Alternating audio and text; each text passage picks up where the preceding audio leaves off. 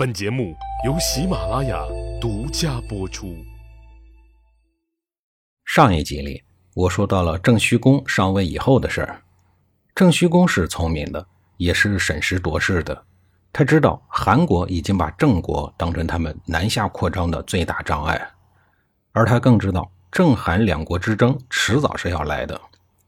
而他眼下所能做的事，就是在有限的时间里拖慢韩国人南下的脚步。让他们停止在郑国高大的城墙之下，而且郑国也需要一个机会给予韩国人适当的反击，让他们知道兔子急了也会咬人。从春秋到战国，在那一片混乱的天空之下，所有的故事其实都是历史前行路上的一些音符，或杂乱无章，或可有可无，或正然有声，或悄声无息。历史最躲不过的就是事实。尽管后人出于各种的目的和需要，对事实要么扭曲，要么放大，要么极尽美誉，要么刻毒的损毁，其实都是为了政治需要。站在郑国的王宫里，郑虚公感觉到一种来自莫民之中的使命和责任。这一刻，这是他的国，他的国民在看着他，他的同姓公族们在看着他。他知道，仅有愤怒是不够的，他更知道，悲伤是挽救不了郑国。尽管听到了韩启章撤兵的消息，但是他知道这或许是短暂的平静。战国的那片天空早已经山雨欲来，战云密布，而国际社会、国际法则、周天子这些呢，是曾经有过的。不过，历史进行到他这儿的时候，这一切都不复存在了。周天子早已经是一个名义上的符号，可有可无，属于郑国的。只有控制在他们手里的领地，只有那些热爱郑国、毕生不渝的郑国人，站在郑国的城墙上，郑虚公极目远眺，烽烟弥漫。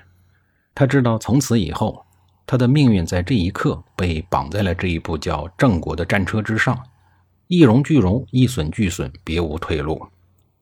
满朝的文臣手足无措，一帮武将疆场不永，难道真的要愧对列祖列宗了吗？郑虚公悄悄地抬起了宽大的袖袍，擦干了眼泪。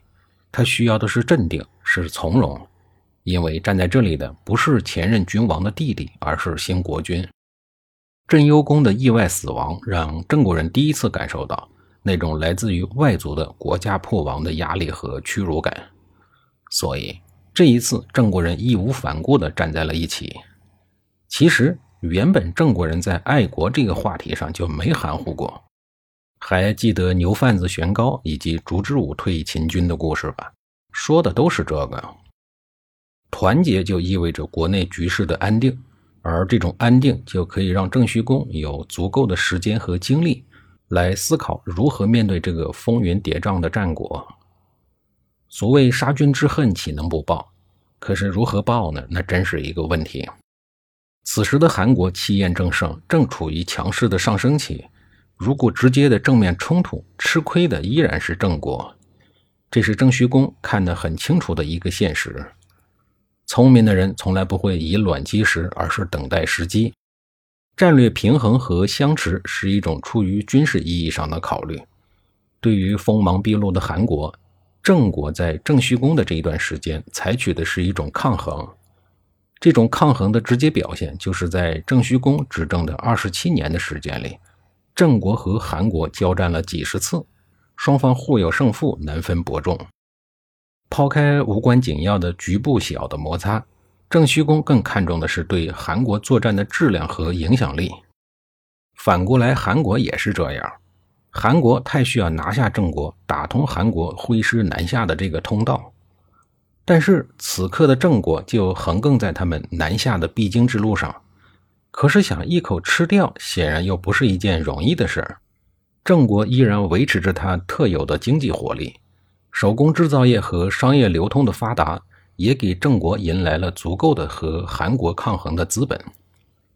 战争就是一个烧钱的玩意儿，冷兵器时代也是这样。要不然古人能留下“穷兵黩武”这样的成语来告诫后人吗？郑虚公在任的二十七年里。郑韩两国从来就没有消停过，但是郑国也不是一味的退缩或者是紧闭城门，在适当的时候，他们也会选择主动出击。